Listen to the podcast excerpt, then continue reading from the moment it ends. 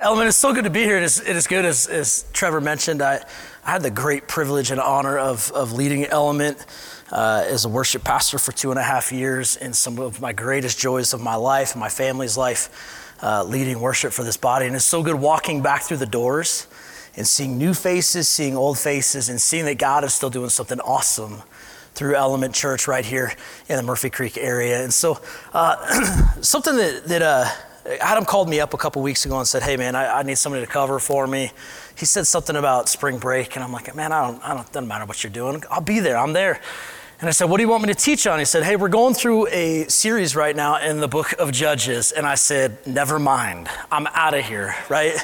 Man, what a challenge and what a blessing that you guys have a pastor that is willing to preach the whole of God's counsel, the whole of God's word. And so uh, this morning, we're actually going to take a little shift and we're going to be in uh, Second Peter if you got your Bibles and want to start flipping there. But we're going to be in Second Peter. But something you need to know about me is I've had the, the blessing and the joy of being a Broncos fan my entire life. And maybe like less of a joy over the last few years. But if, if any of you guys are football fans at all, there was a huge splash that the Broncos made this year. They made a huge trade for a new quarterback that hopefully will set us up for a couple years. But man, I grew up watching John Elway play. And that man, he, he played, he won games, just a talented quarterback. He won games based off of just pure skill and sheer determination to win games. And then a couple years later, we brought the sheriff to town, right? Peyton Manning came to town, and, and Peyton Manning had a totally different way of winning games. He won simply by outsmarting his opponent. He knew what his opponent was going to do in every element, every aspect of the football game, and he always put his, his intellect above physical skill. But I kind of think that that Peyton Manning would come into a huddle like this. All right, fellas, hey, hey, we're down by four. We need this score. We got two minutes left on the clock. So we're gonna go, let's go 200 jet, double tight right, X rip zip go. And we're gonna do that on one on one. And hey, hey, check alert, alert now, alert. We're gonna go, uh, we're gonna go counter slam right uh, on one on one, ready break. And so they break the huddle, and he grabs his Z receiver and he says, Hey man, I need you to run this route at five yards. In practice, you've been running at six, but we need to run five because he knows that if he run, his Z receiver runs his route at five yards, his Y receiver will run this little curl route, and this will open up his Z receiver to catch the ball for a first down or maybe even the go ahead score, right? We all know this about Peyton Manning. So he comes to the line of scrimmage, uh, the team gets set. Peyton Manning starts surveying everything. Say 53 is the Mike. He starts yelling out all this stuff. Comes up under center. He's like, all right, blue, set. They don't snap the ball. He looks to see if the linebackers are rolling down, the safeties are moving, seeing, seeing what's going on. He starts yelling out all sorts of crazy things, trying to throw off the defense. He starts yelling out, Sally, Sally, Chopper. He starts yelling at his receivers, Chopper, Chopper, Chopper, Buffalo, Buffalo, just trying to throw off the defense. Then he finally comes back to the line of scrimmage and he yells out, You ready for this? The famous words Hurry, hurry, Omaha, set. And they snap the ball, he drops back, he throws his pass, and uh, the rest is history, right? But the thing about Peyton Manning that always cracked me up was this phrase, hurry, hurry. Right? He spent so much time pre snap talking about the play, letting his, his teammates know what the play is, letting them know what's going on, what's happening with the defense, surveying what's going on. That by the time the play clock got down to like two or three seconds left, it was hurry, hurry. It was go time. It was now. The time was now. Everybody knew the play. Now let's run and execute the play. This idea of hurry, hurry is exactly what I think the Apostle Peter is talking about in his second letter. This, this idea of hurriedly hurry. And Peter calls this word diligence. He uses this word repeatedly in, in 2 Peter, this idea of hurriedly hurry, hurry, hurry. We know what needs to happen. We need to put all of our effort into putting all of our effort into accomplishing the play, right? And so, in fact, Peter bookends his second letter with this idea of being diligent. And in Peter chapter 4, he closes out with this idea of being diligent and being found spotless and blameless. Or in verse 18 of, of chapter 4, he says, to be diligent to grow in the grace and knowledge of our Lord and Savior, Jesus Christ. To hurriedly hurry, to hurry, hurry at growing in our knowledge of Christ. But, church, what does this look like in our lives? What does it mean to apply all diligence in growing in our knowledge of Christ? And if you have your Bibles this morning, I hope you do, let's flip open to 2 Peter chapter 1. 2 Peter chapter 1. And we're going to dive in and we're going to see how Peter is challenging believers, just like you and I. He's challenging you and I to be diligent in our spiritual growth, to be diligent to grow in the grace and knowledge of our Lord and Savior, Jesus Christ. And we're going to see this morning that God has set you up to grow spiritually, that God has set you up to grow spiritually. And before we jump into 2 Peter chapter 1, I want to remind us what Isaiah verse chapter 40 verse 1 tells us. It says that the grass withers and the flower fades, but the word of our God will stand forever. In 2 Timothy verses uh, chapter 13 verses 16 tells us that all scripture is breathed out or inspired by God and is profitable to you and I for preaching, for teaching, for correction and for reproof so that you and I might be prepared and equipped and lacking in nothing. So let us take from God's word this morning, not the words of, of, a, of a guest speaker, not the words of, of a pastor that's up here, but let's take God's word and apply it to our lives that we would be equipped and lacking in nothing. Let's take a look together. 2 Peter uh, chapter 1, starting in verse 1. It tells us this Simon Peter, a bondservant and apostle of Jesus Christ to those who have received a faith of the same kind of uh, as ours by the righteousness of our God and Savior Jesus Christ.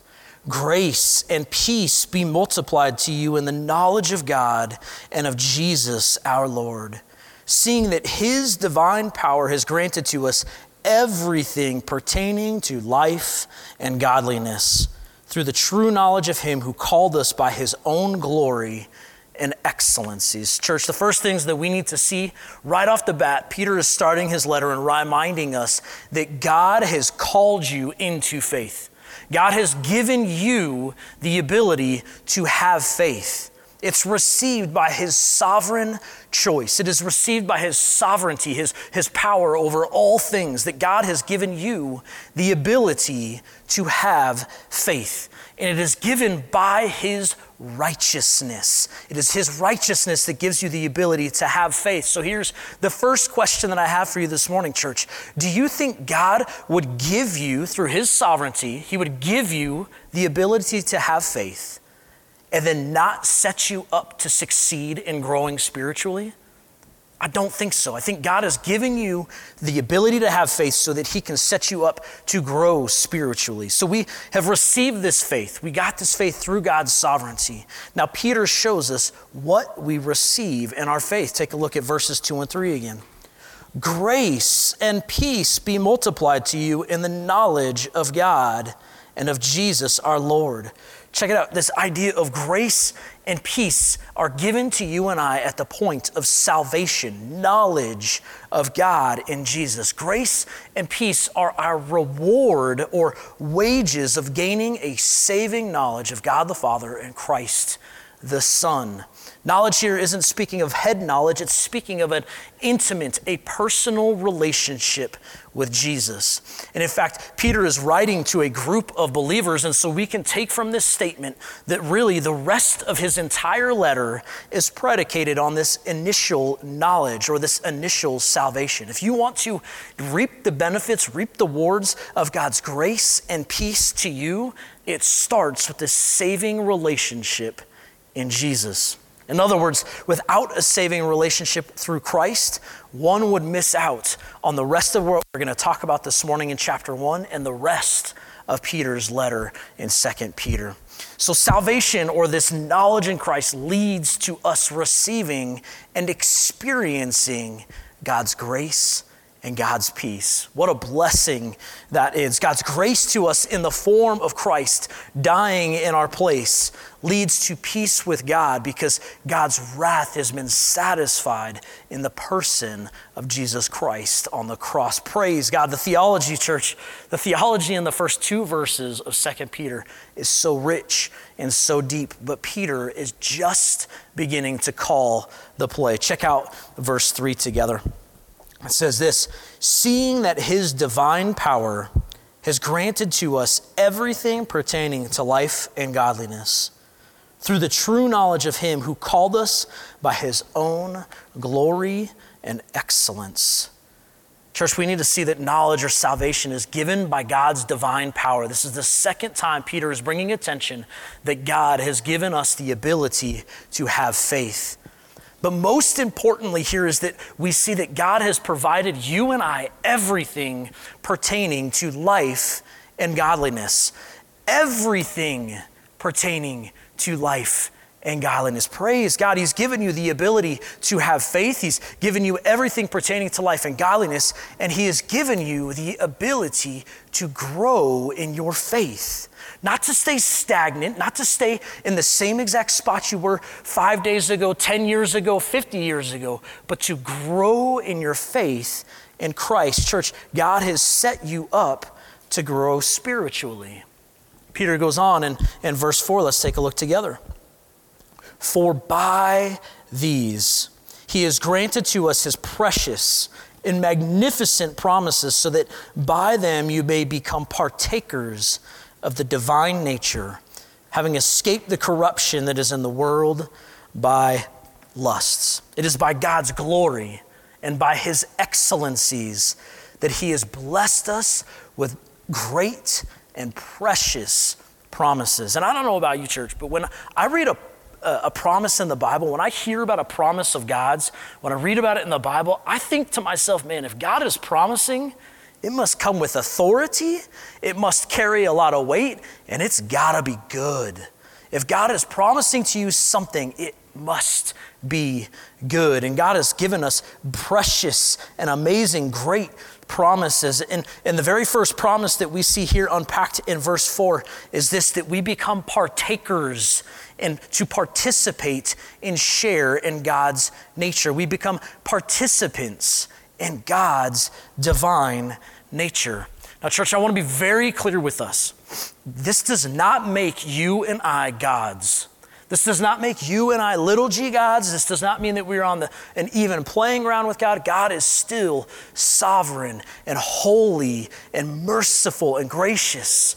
But we are to participate in and with God's divine nature. You see, what happens when you have a saving knowledge in Christ is that Christ's righteousness is put onto you.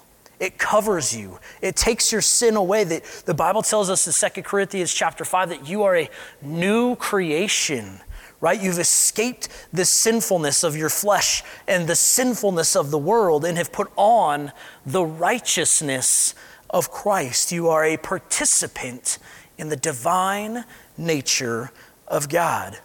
See, church, we share in his victory in this life. Oh, we share in his victory over sin in this life, and we share in his victory over death and eternal life. I'm going to say that one more time. We share in his victory over sin in this life, and we share in his victory in, over death in eternal life. What a great promise of God that we see right here in 2 Peter. Praise God that He has called us into this knowledge, this saving faith through Christ, into a relationship with Him. But God has not just called us into a relationship with Him, He has called us to grow in this relationship with Him.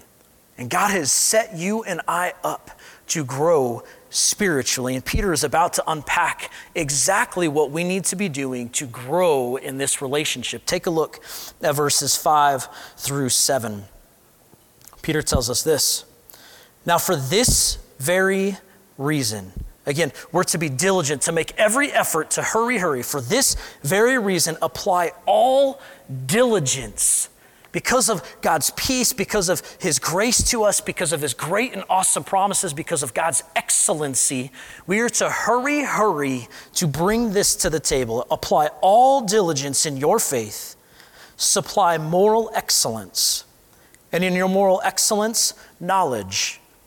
And in your knowledge, uh, where'd it go? And in your knowledge, self control. And in your self control, perseverance. And in your perseverance, godliness and in your godliness, brotherly kindness, and in your brotherly kindness, love. Because God has given salvation, He's given us these awesome promises. We are to hurry, hurry, to be all diligent, to bring all diligence to the table, to make every effort to hurriedly hurry. The time is now. You see, we are not adding to our faith. We're not supplementing our faith. In fact, these characteristics don't earn your salvation or even add to your salvation. They're simply to be an outpouring of gratitude to God because of your salvation. We're showing our commitment to our salvation by growing in these characteristics. In other words, friends, faith in salvation exists without growing these characteristics, but your faith is matured and proven by growing in these characteristics. Growing in these areas make us more like Christ. They allow us to participate more deeply in this divine nature that God has promised to us. You see, church, God has set you up to grow spiritually. So let's take a quick look at these seven characteristics, which they each uh, build on each other and they each escalate in their importance. And so let's take a look at them. We'll go quick through these. First one that we see is moral excellence or virtue, your Bible might say. This, this is the idea of simply being honorable, being a person of your word, right? Say what you mean and do what you say. Be, be, have moral excellence, be a virtuous person, right? The second one that he brings up is knowledge. And this We've already talked about knowledge kind of a, a, little bit earlier. We talked about this saving knowledge, but this knowledge is a little bit different. This is a knowledge of understanding who God is, growing in your actual head knowledge of who God is, understanding his, his statutes, his commandments, his covenants, understanding who he is and who he has called you to be in light of who he is, right? This is simply a spiritual knowledge, knowing God, spending time in his word and in prayer to learn more about who God is, knowledge. The third one that Peter lists out here is self control. And we all love this one, right? We all want to be self controlled people, right? This is simply to walk the walk, right? You know who God is, you know who God has called you to be. Now walk accordingly. Live self controlled life, right? You know the play, now execute the play. And this is talking about a transformed life, being pulled out of your old sinfulness, that you've become a new creation through Christ, that you're no longer living for sin, but you're living to participate in that divine nature of God. The fourth one that Peter points out to you and I is perseverance. Perseverance, right? Continue growing. You're gaining knowledge of who God is. You're, you're living a, a life of self controlled, a self controlled life, a transformed life through the work of the Holy Spirit in your life. Now continue to grow. And we all love this one, right? It happens to every single one of us. We, we start a new reading Bible plan. We, uh, we start praying regularly. We start going to a small group. We start making a commitment to attending church and participating in church life, right? And, and it's the first week, second week of March. And how many of you had a New Year's resolution to start reading the Bible? But how many of us have fallen flat on our face because something in life has popped up? It's interrupted this, this, this uh, commitment to growing in Christ, interrupted our reading plan, interrupted our ability to go to a small group to grow with other believers, right? Peter is challenging you and I to stay committed to growing, to continue uh, the commitment to persevere, to be committed to growing in the face of difficulties and challenges of life, to continue to be steadfast and persevere in your spiritual growth. Fifth, he, he mentions this idea of godliness. Again, to be very clear, we are not God. God is God. Only God is God. But he's calling us into this lifestyle of godliness, right? This is taking our moral excellence to a new level. It's simply participating in the divine nature so intentionally, so purposefully that our lives reflect the very nature of God. It's living out these first four characteristics surrendered to the Holy Spirit, allowing God to move through and flow through you to live out this lifestyle of godliness. Now, Peter makes a shift here. We saw the first five characteristics that he listed are, are typically personal virtues, personal attitudes, personal things that you apply to your life as it relates to you, yourself, and you. Okay? The next two attributes that he starts listing out are how we live out these characteristics amongst other people. how we live them out outwardly, how we deal with and interact with others, how we live out this divine nature with others. And, and the first one that he lists, or the sixth characteristic total, is brotherly kindness. Brotherly kindness. And this is simply taking care of others' needs.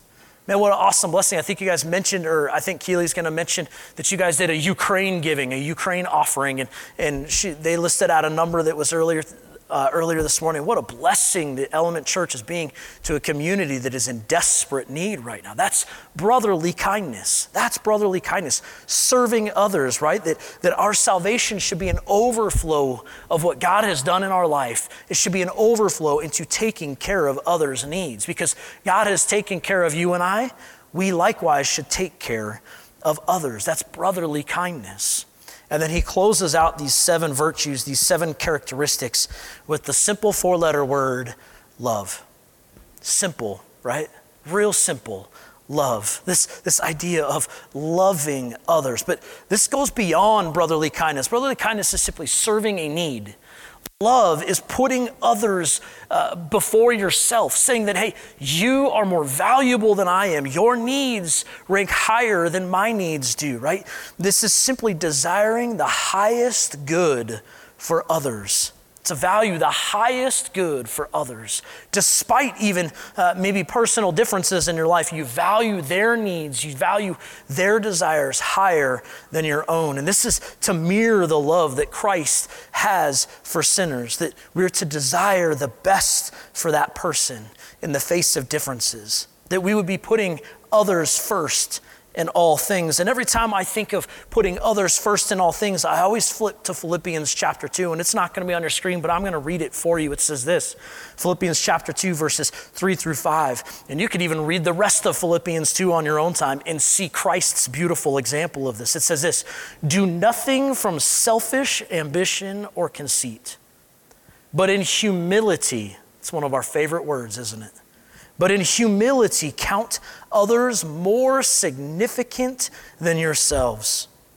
Let each of you look not only to his own interest, but also to the interest of others. Have this mind among yourselves, which is yours in Christ Jesus. And Paul, in that letter, begins to unpack this beautiful picture, this beautiful image of showing us how Christ is our example in loving others by sacrificing himself for others, for you and I, dying on a cross. Jesus sets the example for what our love should look like. But as we, we mentioned before, that each of these characteristics, they build on each other, and without intentionally growing in those first characteristics, uh, we won't see growth in the later characteristics. We must grow in this kind of order. We must start out in this order. We we must grow in our moral excellence and knowledge and in self control and perseverance and godliness and brotherly kindness and love. That God has set you and I to grow spiritually. Now, here's the question What are you going to do about it? If God has set you up to grow spiritually, He has purposed you to grow spiritually, what are you going to do about it? Because what Peter says next can be an incredible turning point in your spiritual walk with Christ. Check this out in verses 8 through 9. For the, if these qualities are yours and are increasing, they render you neither useless nor unfruitful in the true knowledge of our Lord Jesus Christ. For he who lacks these qualities, is blind or short sighted, having forgotten his purification from his former sins. Church, this is what I like to call a gut punch. Simply put, Peter is saying that every believer has these characteristics. If you've put your trust and faith in Christ to save you from your sins, Every believer has these characteristics. Remember, verse 3, we can look back at verse 3. It says that seeing that his divine power has granted to us everything pertaining to life and godliness. God has set you up, but the question is are you intentionally growing in these areas of your spiritual walk? Are you growing in these areas of your spiritual walk? Are you putting them, uh, are you putting them to use in God's kingdom? Are you serving God's kingdom with these, these characteristics, these virtues that He has given you? If you're growing in these areas of your life, God's word, Peter is reminding us through God's word that you are being spiritually fruitful. You're being useful in God's kingdom. You're doing exactly what God has called you out of a life of sin and into a life of salvation, grace, and peace through Christ. He's, you're doing exactly what He's called you to. But again, can I remind us that if that is true, if you're being obedient and growing in these areas of your life, we're growing spiritually, we're growing in these virtues, and we're being fruitful, if that's true, then can I challenge us that God's word is reminding us that the opposite is also true? If you are not growing in these areas of your life, then you've missed the point of God saving you out of sin for. We've missed the point. God says that you are not bearing fruit. You're, you're not being useful in His kingdom. We've forgotten the sin that God has called us out of and the grace and peace that God has called us into. God doesn't want you to remain a spiritual infant. He wants you to be growing in your spiritual walk. He, wants you to be a growing and effective spiritual leader in your family, in your neighborhood, at your workplace, even right here in your church. God doesn't want you to remain a spiritual infant. He wants you growing and maturing in your spiritual walk. God has set you up to grow spiritually. Now, church, what are you going to do about it? Peter wraps up his thoughts here in verses 10 through 11. He says, Therefore, brethren, again, if you're growing, you're fruitful. If you're not growing, you're unfruitful. Therefore, brethren, be all the more diligent to make certain about his calling and choosing you. For as long as you practice these things, you will never stumble. For in this way, the entrance to the eternal kingdom of our Lord and Savior Jesus Christ will be abundantly supplied to you. Church, Peter does two things. He reminds us of two beautiful promises of God. He says, if you make certain about this, be diligent, make certain about his calling. As long as you practice these things, you will never stumble. Promise number one. And for this way, the entrance into the eternal kingdom of our God, Lord and Savior Jesus Christ, will be abundantly supplied to you. Promise number two. But he tells us to check yourself. It is time for some self evaluation. It's time to watch some film on yourself. How are things going? What's going on in your life? What areas are you growing in and what areas are you not growing in? But more importantly, he says, hurry, hurry. Be diligent hurriedly hurry. The time is now to reflect on your salvation. Are you growing in these areas? Have you believed in Jesus for salvation of your sins? Not, not are you believing in your works to get you to heaven, not are you believing in your parents or your spouse's faith to get you in heaven, but have you put your trust, your faith in Jesus Christ to pay for your sin? Friends, if the answer is no to that question, I would challenge you and I would ask you would you consider even this morning putting your faith and trust in Christ? The Bible reminds us that anyone who calls on the name of the Lord shall be saved, and that if you confess with your mouth Jesus is Lord and believe in your heart that God rose him from the dead, you will be saved. But, friends, if you have put your faith and trust in Christ, if, if you would answer, Yes, I have believed in Jesus for payment of my sin, then you need to diligently, hurry, hurry, hurriedly, hurry to reflect on your spiritual growth. Are you growing in these areas of your spiritual life? Has your life been transformed by the gospel of Jesus? Are you practicing these characteristics of a believer? Are you growing in these areas of your life? Because God makes a beautiful promise that you will be useful in His kingdom. Church, transformed lives lead to lives transformed. In fact, I believe that at Element Church, your main goal is that you exist to see whole lives transformed by the gospel of Jesus. So again, I say, transformed lives lead to lives transformed. Has your life been transformed by the gospel of Christ? Have you grown in these areas? Are you growing in these areas? Can, can you imagine, church? Could you even imagine what could happen in your life and the lives of others around you if you simply committed to growing spiritually? Man, relationships could be changed. Relationships could be healed and brought back together. Marriages could be healed and transformed. Marriages could be strengthened, right? A, a parent and a child relationship could grow and, into an awesome, flourishing spiritual leadership relationship. Friends and neighbors and coworkers could come into saving knowledge of Jesus. Church, are you ready to commit to growing spiritually because God has set you up to grow spiritually. God has given you everything pertaining to life and godliness. Now, what are you going to do about it? Father, I pray this morning. God, that we would be challenged by your word, your perfect, your holy, your God breathed word. God, that you would challenge us to grow spiritually, to not be content with the status quo. God, that we would be willing to put in the work because hard work pays off. God, it's not that our work earns us our salvation, it simply proves that we are saved. God, that when we uh, submit to your authority in our life, God, I pray, Lord, that we would lean into these seven characteristics, that we would grow as men and women in Christ, that we would grow spiritually. God, that this morning as we walk out these doors, we would be changed, that we would be challenged to grow in greater depths with you. And Father, to the person who uh, has not put their faith and trust in Jesus, I pray this morning, Lord, that you would challenge them this morning through your word, that Holy Spirit, you would move and work in their heart. God, that they would come to a place of saving knowledge in Jesus. God, we pray this in the strong, saving name of Jesus. Amen.